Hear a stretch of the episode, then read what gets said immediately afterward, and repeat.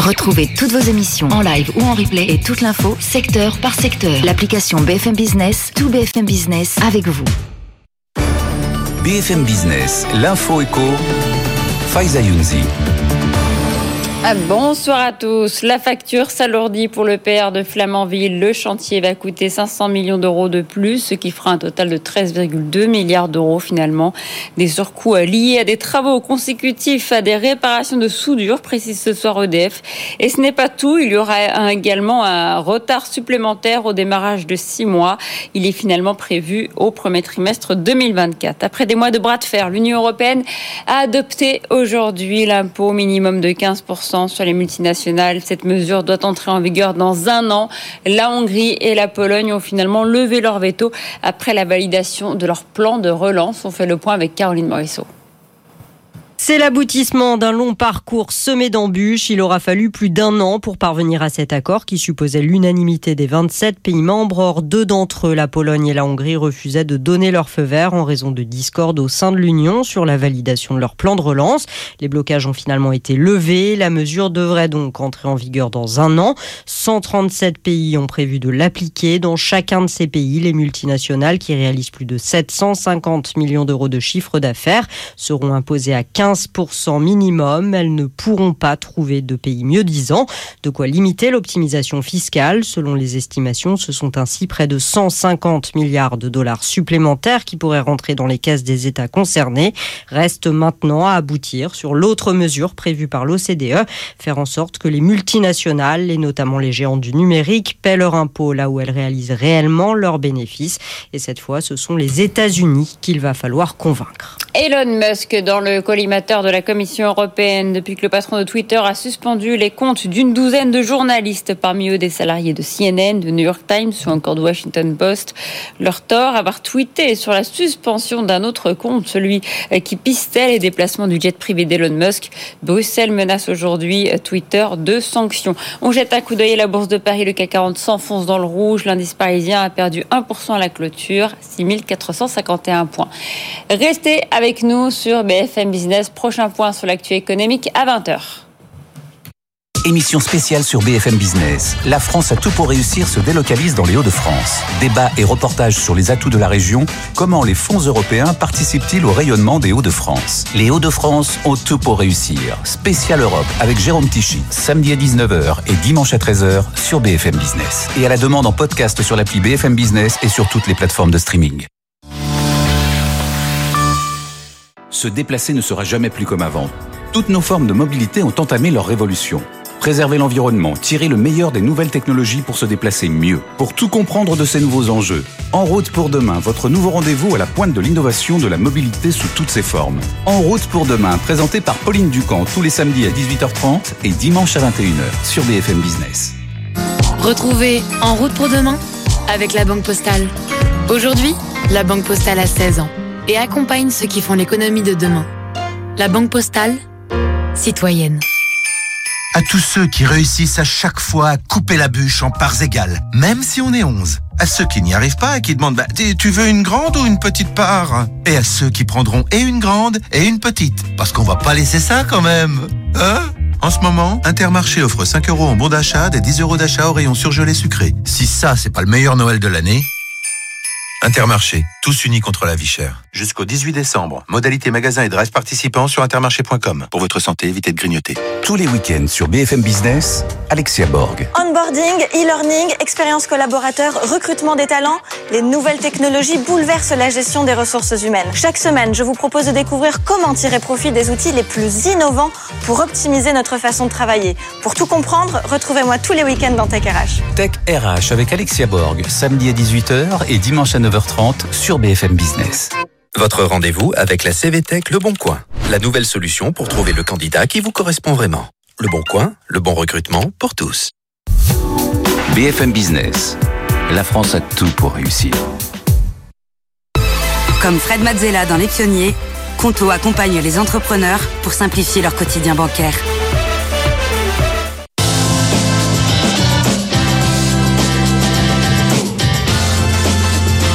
BFM Business présente Les pionniers chez Fred Mazzella avec Frédéric Mazzella et Stéphanie Colo. Au sommaire des pionniers cette semaine, euh, le tête à tête pour commencer et explorer ce qui se passe dans la tête des personnes qui font pas tout comme tout le monde. Euh, avec cette semaine un philosophe et écrivain prolixe et inclassable, euh, le fondateur du think tank Génération Libre et également du parti politique Simple. Le seul philosophe en fait à s'être lancé dans une aventure de candidature à la présidentielle depuis la Ve République. C'est un vrai reporter d'idées. il fait de la philosophie en acte et pose sa réflexion sur des expériences très concrète et pratique. Nous aurons le plaisir de recevoir Gaspard Koenig. Et en deuxième partie, euh, c'est le pitch avec deux entrepreneurs cette semaine, Cyril Perrin le PDG et le cofondateur d'Easy Show et Flavien Duetto, le cofondateur et président de Hublot. Enfin, en dernière partie, euh, comme euh, à chaque fois, Fred répondra à vos questions, celles que vous nous avez envoyées via la page des pionniers sur BFM Business. Et tout de suite, on enchaîne avec le tête-à-tête avec Gaspard Koenig. Les pionniers chez Fred Mazzella. Le tête-à-tête. Bienvenue dans le tête-à-tête. Aujourd'hui, nous recevons Gaspard Koenig. Bonjour Gaspard. Bonjour. Alors, tu es un jeune écrivain, et pourtant, euh, ça fait déjà près de 20 ans que tu écris. Euh, tu es un reporter d'idées, un philosophe en acte. Tu vois la vie comme une suite d'expériences qui te permettent justement euh, de philosopher concrètement dans tes écrits. Tu as un parcours incroyablement varié, de prof de philo à chargé d'affaires en banque internationale, de doublure de Ted Kennedy aux côtés de Nathalie Portman, à plume pour Christine Lagarde, jusqu'à Montaigne moderne à cheval entre la France et l'Italie. Tu as créé le think tank Génération Libre. Tu le seul philosophe à euh, t'être lancé dans une aventure de candidature présidentielle depuis la Ve République en 1958. C'est pas rien. Alors, tu connais le principe de l'émission. On va reprendre justement un petit peu toutes ces étapes-là de ton parcours et puis on va regarder tes émotions, tes ressentis. On va essayer de comprendre euh, ce qui vient euh, t'aider à prendre tes décisions, à avancer, parfois de manière parallèle sur plusieurs sujets. On aura quelques interventions de Stéphanie qui viendra nous présenter quelques étapes structurantes de ta vie. On va reprendre ton parcours aussi en images. Et eh bien, on va commencer par le début. Tu es né à Paris. Euh, tu as 40 ans, d'ailleurs, je crois que c'était ton anniversaire il y a quelques jours. Exactement. Comme dit Montaigne, j'entre dans les allées sombres de la vieillesse. Il n'était pas très ah, optimiste. Ah, oui, d'accord, c'est une manière de voir. Euh, alors, est-ce que tu es né dans les livres? Bah, mes parents euh, baignaient dans les livres et il y avait toujours chez moi plein de, plein de livres qui s'entassaient, des piles de livres. Mon père travaillait au magazine littéraire et donc il en recevait constamment. Et ça faisait partie de l'environnement euh, normal, en fait, de lire, euh, de d'en discuter. Euh, donc j'ai toujours lu et j'ai rapidement écrit. Voilà. Et donc tu étudies donc beaucoup de livres. Ensuite tu rentres au lycée Henri IV, puis à l'école normale supérieure de Lyon. Tu es major à l'ENS dans la série Sciences humaines. Et quand tu es étudiant, l'année 2004 marque un tournant puisque tu écris ton premier roman. Octave avait 20 ans alors que toi, tu en avais 22. Hein, donc c'était. Euh, on n'était on était pas très loin. Pas très loin, 21-22. Euh, qu'est-ce qui t'a motivé à écrire ce premier roman? Bah, En entrant à, Normal, on fait plus rien. C'est très agréable. On a en fait 4 euh, ans de vacances quasiment, hormis l'année d'agrég. Et ça permet de faire d'autres choses. Et parmi ces choses que j'avais toujours eu envie de faire et que j'avais jamais faites, il y avait lire La recherche du temps perdu. Et en lisant La recherche du temps perdu, j'ai trouvé ce personnage très secondaire qui s'appelle Octave. Ouais qui apparaît au début de la recherche dans la L'ombre des jeunes filles en fleurs et à la toute fin dans Le temps retrouvé. Et au début, c'est un jeune euh, gandin, fils à papa, euh, qui s'amuse sur la plage et qui claque le fric de ses parents et qui n'a aucun intérêt. Et puis à la toute fin du livre, on le retrouve euh, dramaturge de génie. Et alors que Proust explique absolument tous ces personnages dans les moindres détails, on n'a aucune explication sur l'évolution d'Octave. Et ça m'a intrigué. Et je me suis dit, mais pour résoudre ça, on n'a qu'à on n'a qu'à compléter le travail en fait. Oui, donc tu as réinventé la vie d'Octave. Et donc j'ai repris Octave de nos jours, à 20 ans donc, et j'ai essayé de construire un personnage qui soit assez riche pour expliquer son évolution future. Et donc ce livre, il remporte une euh, très bonne critique, il est même euh, présélectionné pour le Goncourt, il remporte un prix, et euh, en 2004, alors tu continues, et tu deviens agrégé de philo, et tu enseignes à l'université Lille 3. Ça t'a plu d'être prof de philo? Alors, pas du tout. Ah bon C'est possiblement la pire expérience professionnelle de mon existence et je n'avais qu'une seule obsession, c'était d'en sortir. Alors, pas tellement sur euh, l'enseignement lui-même, et je continue régulièrement à donner des cours aussi ou là, et, moi, c'était la vie que je voulais, être prof. Euh, mais euh, les conditions d'enseignement dans l'université française sont décourageantes. démotivante pour tout le monde, hein, pour les étudiants comme pour les profs. Et donc, bah, qu'est-ce qui se passe et qu'est-ce que font mes copains de promo? Bah, Soit ils se cassent, soit ils deviennent, ils prennent une routine et ils deviennent les profs TGV qui font leurs conférences et qui donnent leurs cours une ou deux fois par semaine en tongue. Mais c'est très compliqué dans le contexte institutionnel et de gouvernance de l'université aujourd'hui de, s'y épanouir, en tout cas dans les sciences humaines. Alors, c'est un triste constat sur euh, l'enseignement dans notre pays. Alors une porte s'ouvre et là tu deviens euh, plume de Christine Lagarde. Comment on devient plume de Christine Lagarde bah, Par hasard. Hein, c'est euh, d'ailleurs les, plumes en cabinet ont souvent ce profil-là. Finalement, c'est depuis Pompidou, normalien sachant écrire. Euh, et, d'ailleurs, j'ai été recruté quand Christine Lagarde était ministre de l'Agriculture, dans les trois premières semaines du euh, gouvernement Sarkozy. Alors moi, à l'époque, j'étais absolument pas politisé. Euh, je regardais absolument pas les infos. Je n'avais aucune notion d'économie. Euh, mais effectivement, je savais écrire. Et d'ailleurs, Christine Lagarde avait mis à l'épreuve les candidats. Donc j'avais été, via mon roman, je connaissais quelqu'un qui connaissait quelqu'un, qui avait dit, Amnis, cherche une plume. Enfin, c'est tout à fait hasardeux. Et Christine Lagarde nous avait donné un, un exercice euh, la veille au soir, on devait écrire deux discours. Une remise de la Légion d'honneur à un moutardier introuvable sur Google et l'inauguration de la foire de Châlons en Champagne. Et il fallait les rendre pour le lendemain matin. Donc on avait la nuit. Et ça, c'est les conditions de travail en cabinet. Effectivement, on ne sait rien et euh, on n'a pas le temps et il faut quand même produire. Et euh, la rumeur veut que j'ai obtenu mon embauche sur ce proverbe italien euh, un baiser sans moustache est comme un steak sans moutarde. Alors, il me faut une explication. Bah, c'est un moutardier. Ah euh, Donc, euh, d'ailleurs, la moustache, je me la suis laissée pousser plus tard lors de mon voyage à cheval. D'accord, tu avais placé ça dans le discours Oui. Ah oui, c'est presque, un, presque un challenge. un challenge et enfin, en tout cas, après, on s'est, je pense, très bien entendu. Et Christine Lagarde est quelqu'un qui aime bien justement les choses qui sortent un peu de l'ordinaire. Et donc, quand ça passait le barrage terrible du directeur de cabinet, on est arrivé à dire des choses.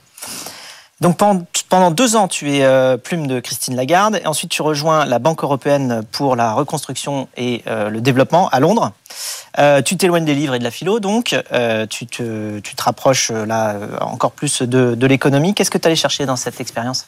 Je ne sais pas bien. En fait, je voulais aller à Londres pour des raisons familiales, parce que ma femme vivait à Londres qu'elle travaillait à Londres et qu'on venait d'avoir un enfant et que donc il était tout à fait normal d'aller rejoindre cette famille naissante. Et d'ailleurs, le, job que je voulais, c'était celui de au journaliste pour The Economist, que je n'ai pas eu puisque le directeur de The Economist m'a expliqué que c'était pas un stage de formation linguistique, The Economist. donc, je repasserai quand je parlerai un anglais correct.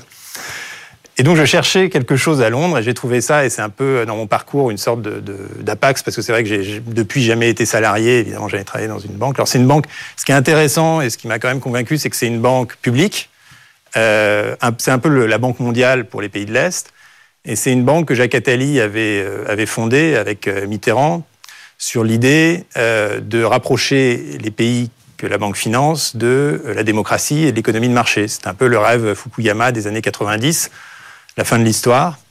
Et en ce sens, il y a un projet quand même philosophique dans cette institution. Et le rôle que j'ai eu là-bas pendant deux ans, donc sur trois, enfin, ça m'a fait découvrir beaucoup de choses, ça m'a fait explorer beaucoup de choses. J'ai toujours continué à écrire en parallèle, mais ça c'est quelque chose auquel je n'aurais jamais renoncé sous aucun prétexte. Euh, la, première année, j'étais euh, sur les relations avec l'Union européenne, donc j'ai pas mal été à Bruxelles et j'ai compris comment fonctionnaient euh, un petit peu, en tout cas, ces institutions-là. Et puis les deux années suivantes, c'était euh, sur l'expansion de la banque aux pays du monde arabe, aux pays du nord, nord-africain suite au printemps arabe. Et donc on allait dans ces nouveaux pays, entre guillemets, qui étaient notamment la Tunisie, pour offrir les services de la banque et puis aider à la transition. Donc c'était quand même assez intéressant sur le plan intellectuel, géopolitique.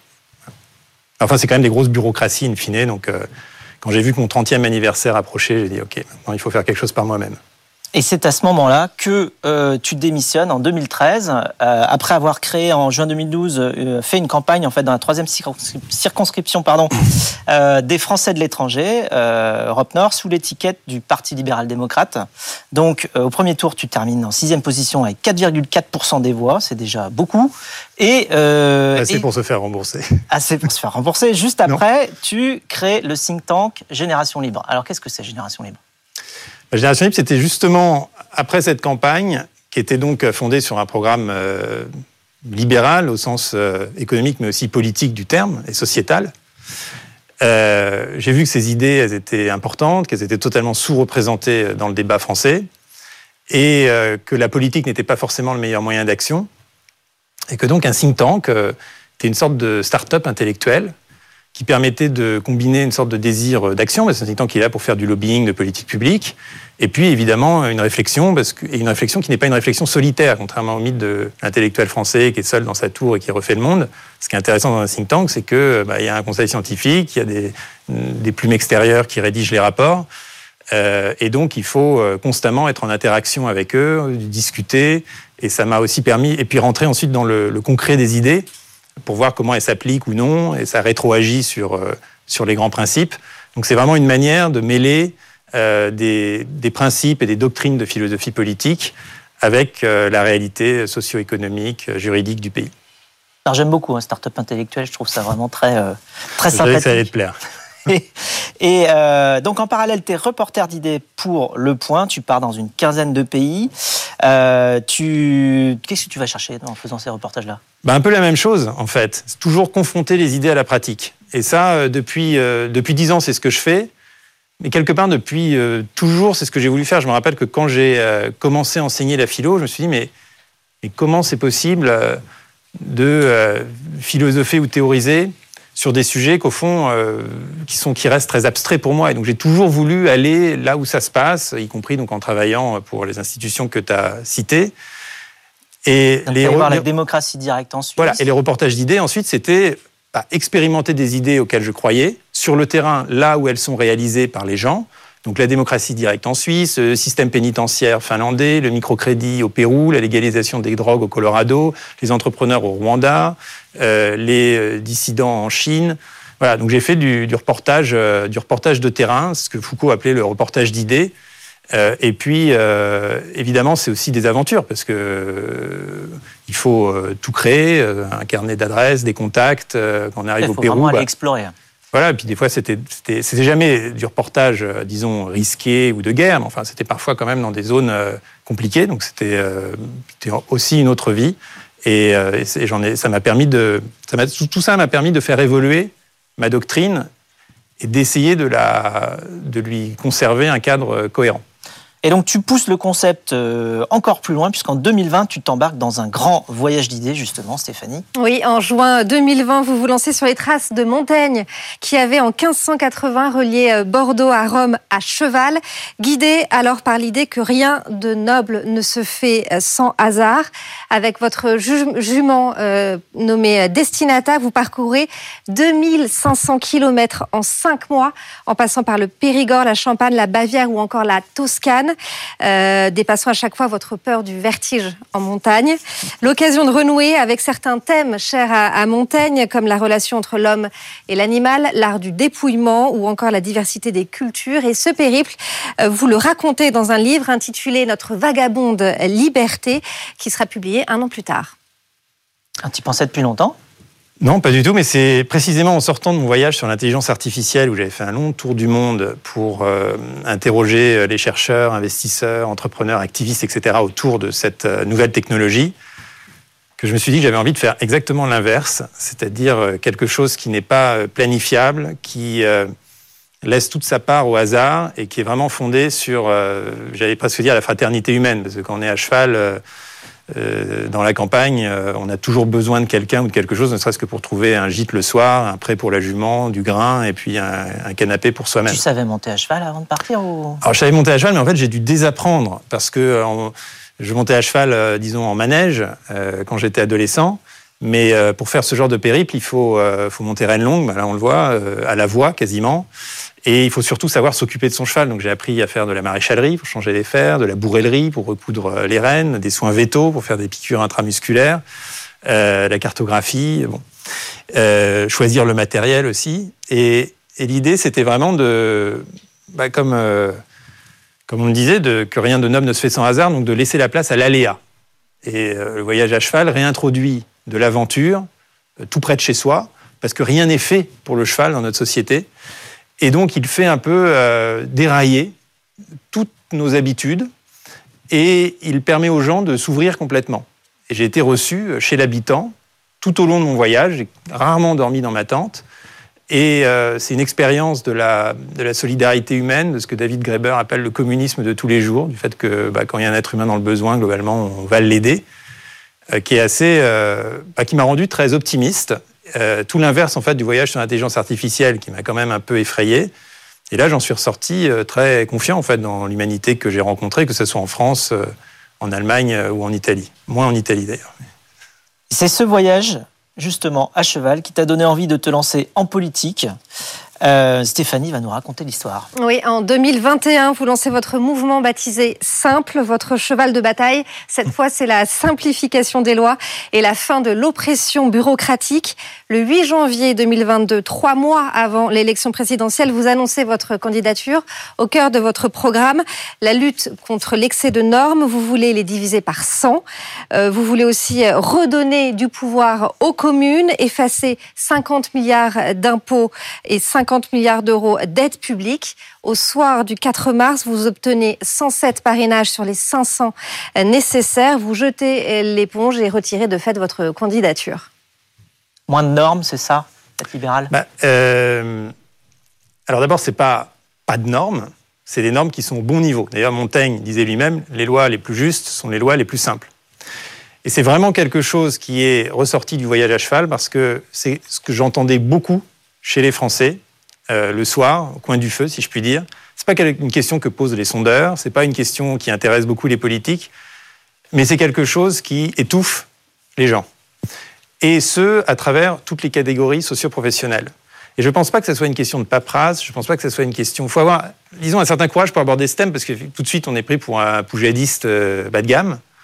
Euh, alors que je pense que c'est une question de liberté fondamentale. Le même David Graeber que je citais a écrit un livre sur le, il s'appelle L'Empire des règles, où il dénonce la bureaucratisation de nos existences à l'époque moderne.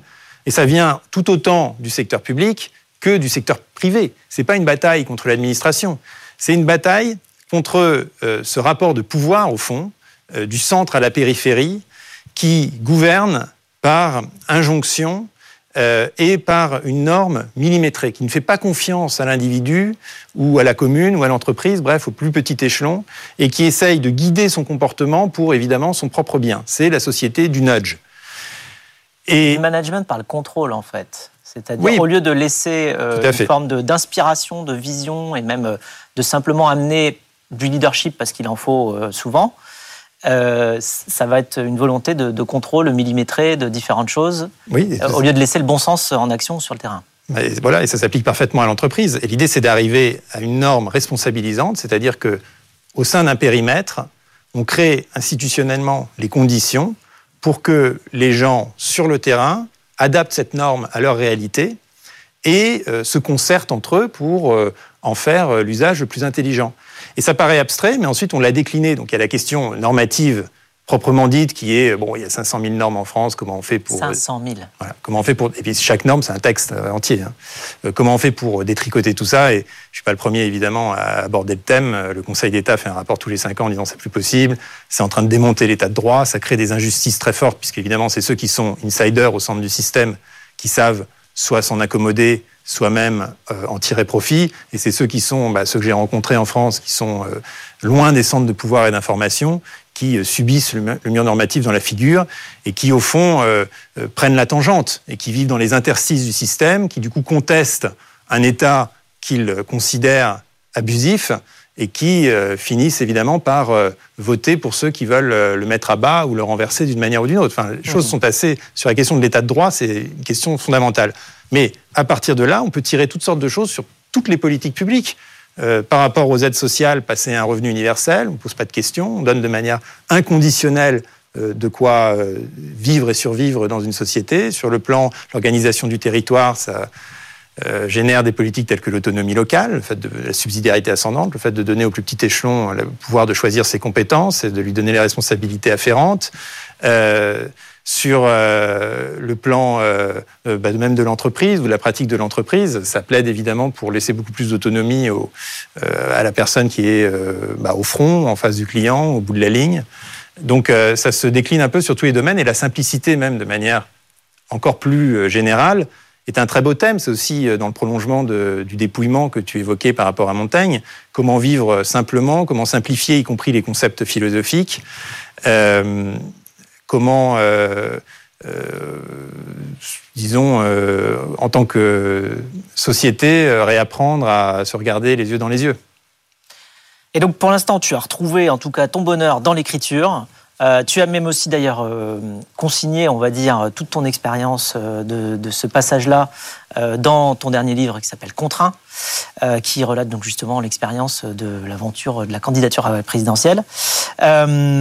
Et euh, tu es chroniqueur euh, hebdomadaire dans Les Échos. Tu as animé en novembre une série de conférences euh, les lundis de la liberté au MK2 Bibliothèque. Donc tu es un peu partout dans notre société de, ce, fait. Et je, tu es assez inclassable. Est-ce que c'est ça pour toi l'influence? Est-ce que c'est comme ça que tu, as de l'influence sur Honnêtement, j'ai un peu renoncé à l'influence au niveau politique. C'est-à-dire ce que j'ai essayé de faire depuis dix ans à travers le think tank et à travers le parti.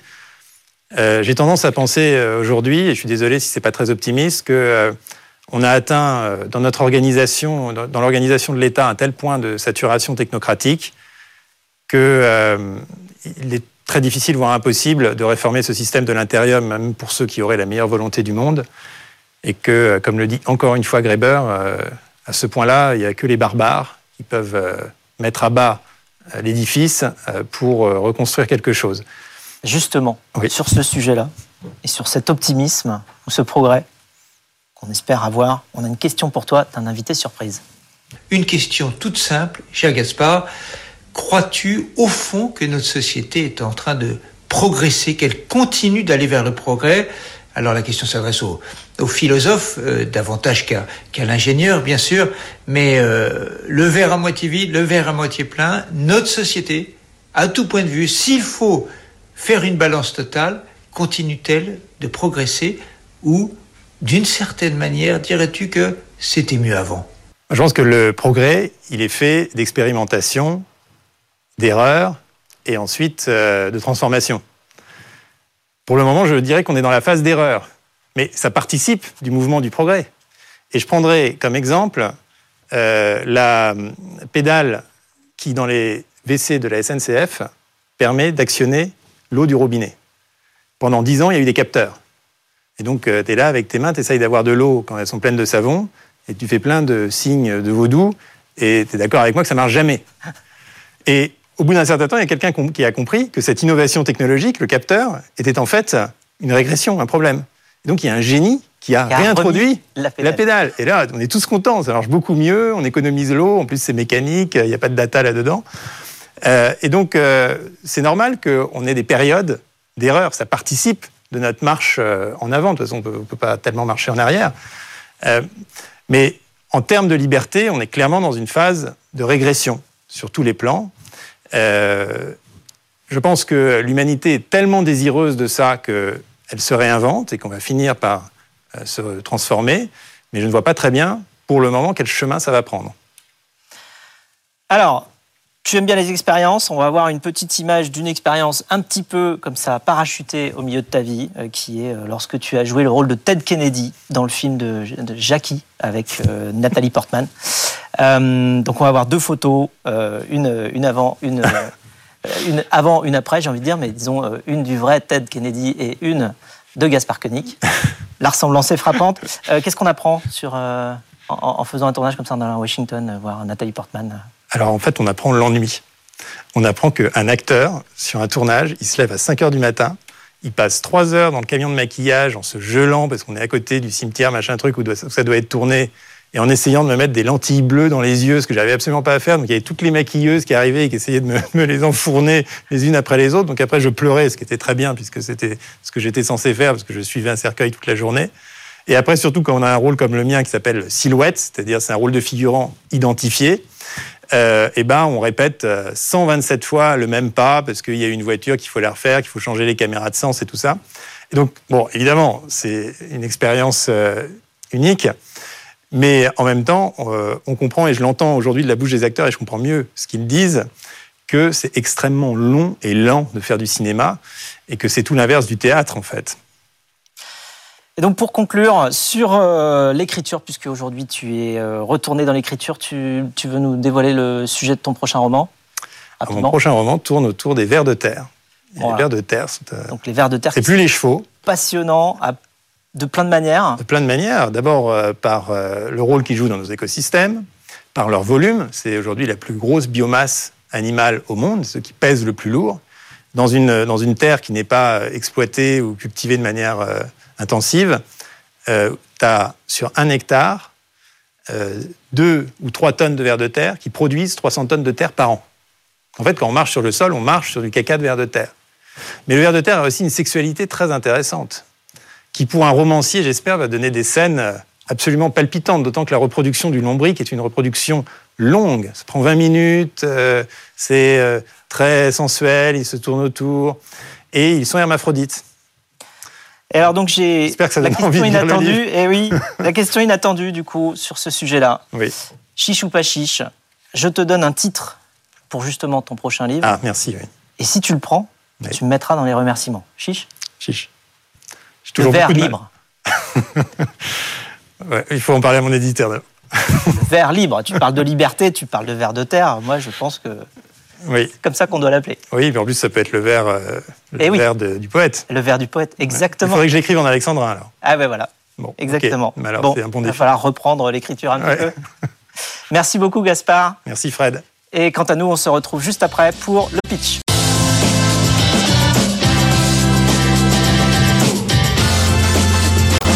BFM Business présente Les pionniers chez Fred Mazzella avec Frédéric Mazzella et Stéphanie Colo.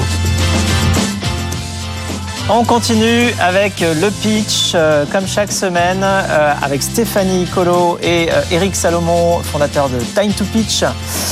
Vous pouvez vous aussi venir candidater. Vous savez que le principe de cette séquence, c'est de recevoir des personnes qui portent des projets, donc des, start-upers, euh, des, des, gens qui créent tout simplement leur activité et qui veulent venir présenter, faire un pitch. On est là pour euh, commenter le fond, la forme et euh, vous aider à faire quelque chose de mieux.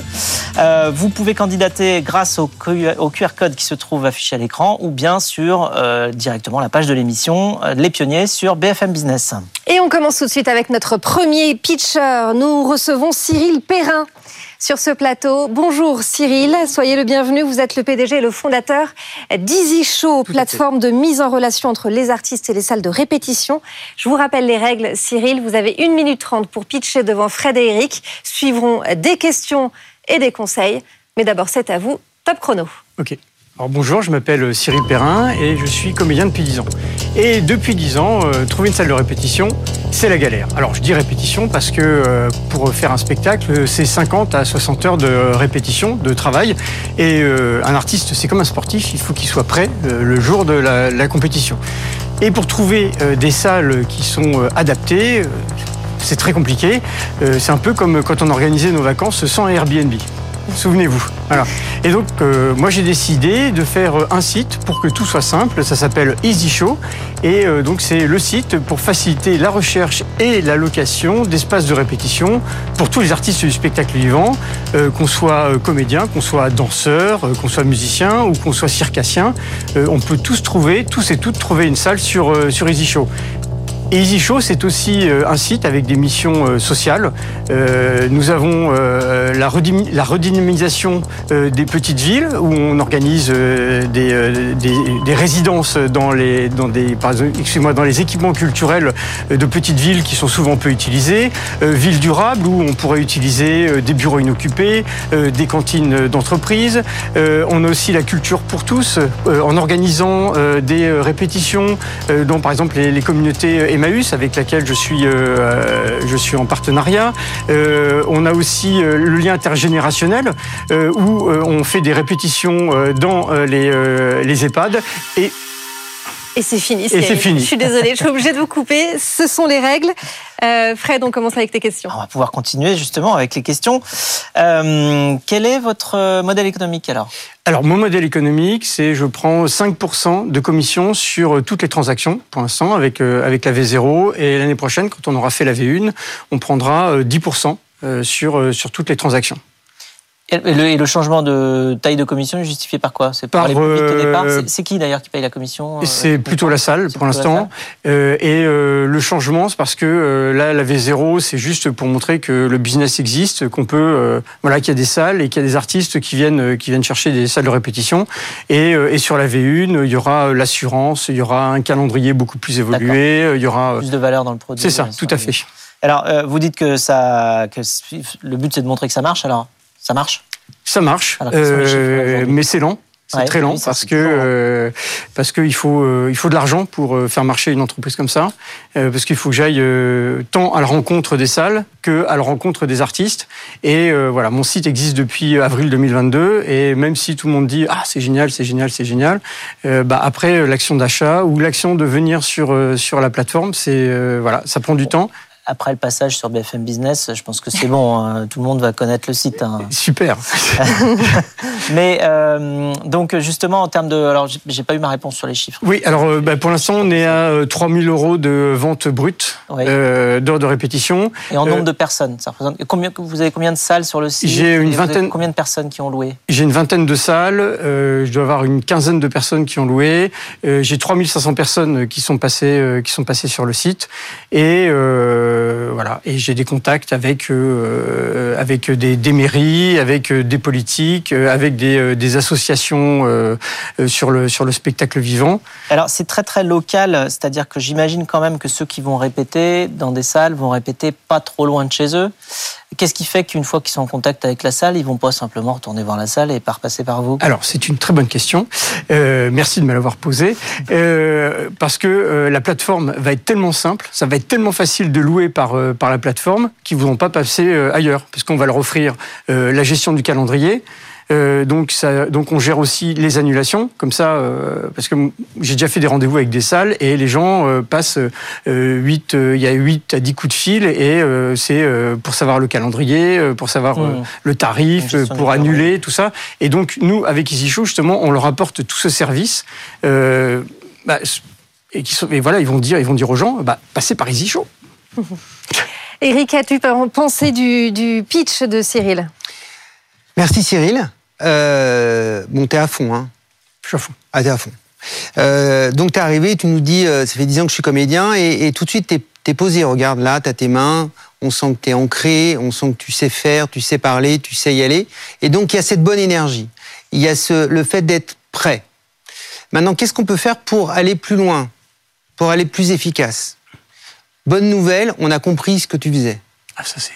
Par contre, comme c'est mon job, je suis toujours embêté quand j'ai quelqu'un qui a 1 minute 30 et il n'a pas fini son pitch. Et à zéro, je, voyais 5, 4, 3, 2, 1, mais ah non Et t'as dit, et c'est fini. Alors j'aurais aimé que tu finisses en disant, et ça commence. Et, et- et en fait, le truc, c'est que t'as pas bien calibré ton pitch. Et, et je le dis à tous ceux qui nous écoutent et à toi en priorité, il faut absolument en mettre un peu moins pour se donner le temps, car tu as parlé très vite, et malgré ça, t'as pas réussi à terminer ton pitch. Tu as eu envie de tout dire. Et le principal message, c'est quand même le fait que les gens à qui tu t'adresses, qui sont les artistes, ont un outil exceptionnel pour pouvoir s'entraîner facilement et louer des salles. Et après, tu es arrivé sur l'aspect que je qualifierais d'associatif. Tu as voulu dire tout ce que tu fais qui est bien, mais qui faisait pas partie du corps central du pitch. D'accord. Et c'est ça qui t'a alourdi et qui a fait que t'as pas pu finir de façon homogène, tu vois. T'as été Mhm. obligé, oh mince, c'est fini, dommage. Donc, choisis ton message euh, et, et essaye d'être d'être plus recentré sur ce qui compte vraiment. Et tu auras l'occasion de dire tout ce que tu fais d'autre euh, à d'autres moments quand tu auras plus de temps. En une minute trente, Ouais. t'as pas le temps. Mais c'est bien, sinon on a, on a compris, t'inquiète pas, c'est pas mal. Ah bah, Franchement, déjà. Super, euh, c'est déjà. Voilà. Mais C'est mets moins de énorme. trucs dedans. Ok, ça marche. Voilà pour les euh, conseils d'Éric. Merci beaucoup, euh, Cyril Perrin. Je rappelle que vous êtes le fondateur euh, de, et PDG de Easy Show, donc plateforme de mise en relation entre les artistes et les salles de répétition. Merci beaucoup. Merci Cyril. beaucoup. Merci beaucoup. Et bonne chance à Salut vous. Cyril. Tout de suite, notre deuxième pitcher du jour, Flavien Douetto, cofondateur et président de Hublot, un logiciel de Bonjour. gestion locative immobilière. Bonjour Flavien. Je vous rappelle les règles. 1 minute 30 pour pitcher devant Fred et Eric. Suivront des conseils et des questions. Mais d'abord, c'est à vous, top chrono. La notion de relation client dans l'immobilier est très en retard comparé à d'autres secteurs. Les attentes des locataires, mais également l'évolution du secteur vont obliger à changer les pratiques. Transparence, automatisation, réactivité vont devenir des principes de base. La moitié des locataires ne sont pas satisfaits de la réactivité de leur gestionnaire. La moitié des propriétaires veulent changer de syndic. Et quelle est la problématique? C'est les logiciels. Les logiciels sont beaucoup trop anciens dans ce secteur. Ils sont non connectés, pas basés sur l'expérience utilisateur, et il faut faire évoluer ces choses-là. C'est pour ça qu'on a lancé Hublot. Hublot, on est un logiciel de gestion locative pour les professionnels immobiliers, c'est-à-dire les bailleurs sociaux, les bailleurs privés et les agences immobilières.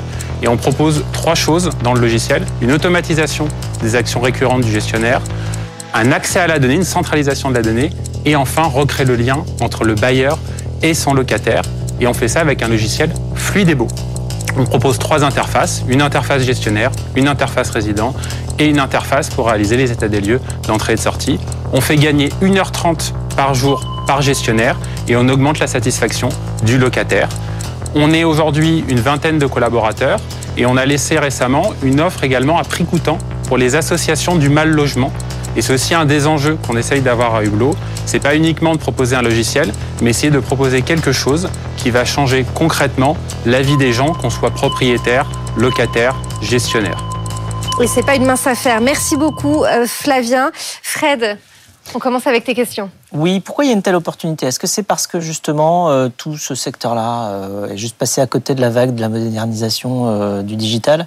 Alors je pense qu'il y a deux, deux- deux raisons à cela. La première, oui, c'est que c'est un secteur traditionnel qui met du temps, hein, qui a un décalage par rapport à d'autres secteurs. Et le second point, c'est que ça passionne pas forcément les nouveaux entrants, puisqu'on est sur un segment qu'on appelle B2B, plutôt grand B2B, donc avec un cycle de vente qui peut un peu long, un peu long. Et surtout, on parle des bailleurs sociaux, donc je suis pas sûr que euh, quand on est en start-up et qu'on veut créer une entité, on pense tout de suite à cette typologie. Et alors comment vous différenciez? Parce que je crois, je me suis, j'arrive pas à me rappeler le nom, mais je crois qu'il y a une euh, société assez grande qui ne s'appelle pas comme vous, qui en tout cas fait beaucoup de bruit euh, dans le métro et des choses comme ça par des pubs, qui fait un petit peu ça. Comment elle s'appelle? Alors c'est Matera peut-être. Voilà, c'est ça. Euh, et alors Matera, elle, elle a un positionnement un peu différent puisqu'ils ne se sont pas positionnés comme éditeurs de logiciels, mais comme acteurs. Ils veulent remplacer les syndics. Nous, notre positionnement est radicalement différent. Moi, je ne cherche pas à remplacer des acteurs, je cherche à les équiper. Je suis simplement un éditeur de logiciels qui a comme objectif de simplifier la vie des gestionnaires. Et euh, donc, est-ce que, est-ce que quelque part tout ce que vous développez va être spécifique au mode de fonctionnement français, ou eh bien est-ce que ça peut aussi partir à l'international Et comment ça se passe dans les autres pays? Parce que là, on est sur quelque chose euh, qui a priori est assez euh, assez répandu, la gestion. Euh, du syndic, enfin bon, tout, ce qui touche à, la vie euh, en commun euh, des, gens qui habitent dans un même immeuble. Alors, on est déjà présent dans plusieurs pays. Donc, notre modèle est réplicable. Il y a évidemment du paramétrage à réaliser. Ce qui est assez intéressant, c'est qu'on voit qu'en Europe, il y a vraiment des différences. Les pays du Sud sont un peu en retard dans la digitalisation de ce secteur. Des pays sont plus en avance, comme l'Allemagne. Mais par exemple, l'Allemagne a deux fois moins d'espace locataire, donc d'accès pour le locataire, que la France. Donc il peut y avoir des usages plus ou moins avancés. Et nous, notre volonté, c'est vraiment de proposer quelque chose qui accompagne les acteurs. Et aujourd'hui, les acteurs qui sont dans l'immobilier sont souvent euh, trans-européens. Donc notre objectif, c'est de bien de mettre en place un logiciel qui permet ça. Eric, qu'as-tu pensé du pitch de Flavien Très bien. Le message est passé. Euh, comment on peut améliorer? Alors, je trouve que, en fait, ça a manqué de modulation. Ça a manqué de modulation sur la forme et ça a manqué de modulation sur le fond. C'est-à-dire que tu dis tout un peu pareil. Il n'y a pas de respiration. Tu avais appris ton texte et tu nous l'as déroulé. Et en fait, ça s'est jamais arrêté. J'ai pas eu le temps euh, ni l'envie de, de, de retenir le truc que tu as dit avant. Par exemple, tu peux me redire la première phrase? La notion de relation client est très en retard dans l'immobilier comparé à d'autres secteurs. Voilà, donc c'est un constat, ça me pose pas de problème, mais ça manque de goût. Tu vois, ça, ça, ça, ça, ça pose pas. Si tu m'avais parlé d'un ras-le-bol, Hmm.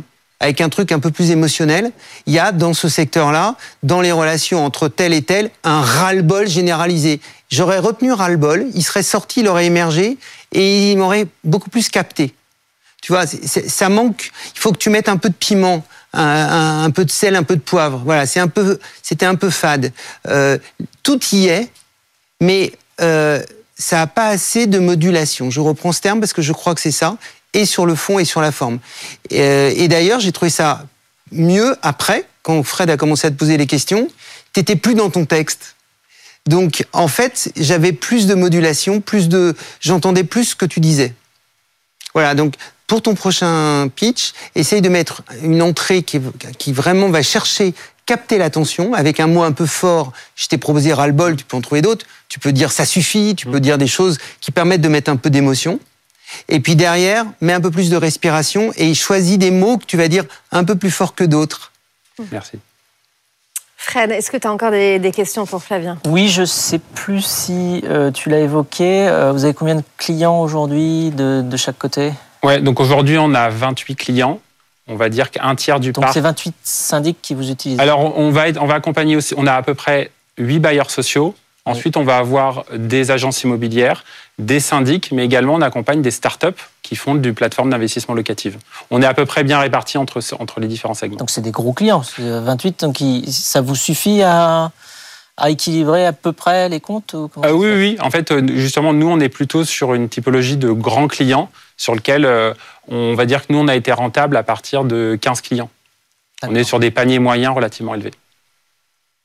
Eh bien, longue vie alors à, Hublot, U-B-L-O. L-O, C'est exactement. toujours bien de le préciser. Merci beaucoup, Merci Flavien. beaucoup. Merci, Euh, Flavien. Duetto, cofondateur et président de Hublot. Euh, merci beaucoup, Eric, euh, pour ta présence sur euh, l'émission des, des pionniers aujourd'hui. Euh, si vous aussi, vous voulez venir euh, pitcher devant euh, Fred et Eric, vous pouvez, c'est très simple. Rendez-vous sur la page des pionniers euh, sur le site de BFM Business. Vous avez le QR code aussi qui s'affiche, l'adresse mail lespionniers at bfmbusiness.fr. Fred, on reste ensemble. C'est Fred vous répond. Les pionniers chez Fred Mazzella. Fred vous répond.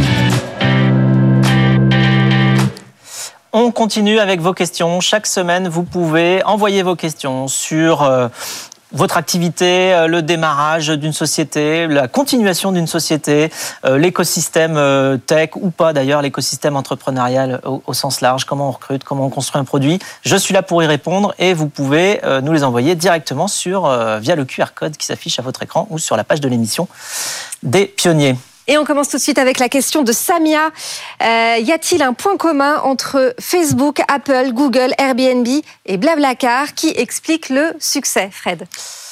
Alors oui, c'est euh, ce qu'on appelle des plateformes, c'est-à-dire que c'est euh, une infrastructure technologique qui utilise elle-même pas mal de technologies différentes et complémentaires, généralement les bases de données, le moteur de recherche et puis la connectivité, c'est-à-dire l'accès permanent à l'information. Et pour construire une belle plateforme, eh bien, il faut euh, penser très souvent à attirer, déjà commencer par attirer, euh, eh bien, toutes les, toutes les personnes qui vont pouvoir euh, transacter sur la plateforme. Alors c'est tout un modèle d'ailleurs qu'on développe dans le livre euh, Mission Blablacar avec mes co-auteurs euh, Laure Claire et euh, Benoît Rayet, tout à que fait. nous avons sur ce plateau Euh, voilà, qui est euh, un modèle qui s'appelle le modèle de la fusée, dans lequel on explique comment fonctionne une plateforme. Donc je parlais de l'attractivité, c'est-à-dire l'attraction, euh, faire en sorte que euh, les gens viennent sur la plateforme, de les mettre en relation euh, pour qu'ils puissent échanger, et puis ensuite de leur permettre de faire une transaction aussi euh, à distance, puisque généralement ce sont des gens qui vont euh, interagir euh, sans s'être rencontrés avant, et donc il faut leur permettre de euh, sceller quelque part leur arrangement et le fait qu'ils vont euh, se, se rendre un service ou s'expédier un produit ou je ne sais quoi euh, directement via la plateforme. Euh, bon, il y a aussi euh, d'autres subtilités euh, à découvrir justement dans le modèle de la fusée pour comprendre comment fonctionne une plateforme. Mais effectivement, tous ces services-là ont, ont ce point commun.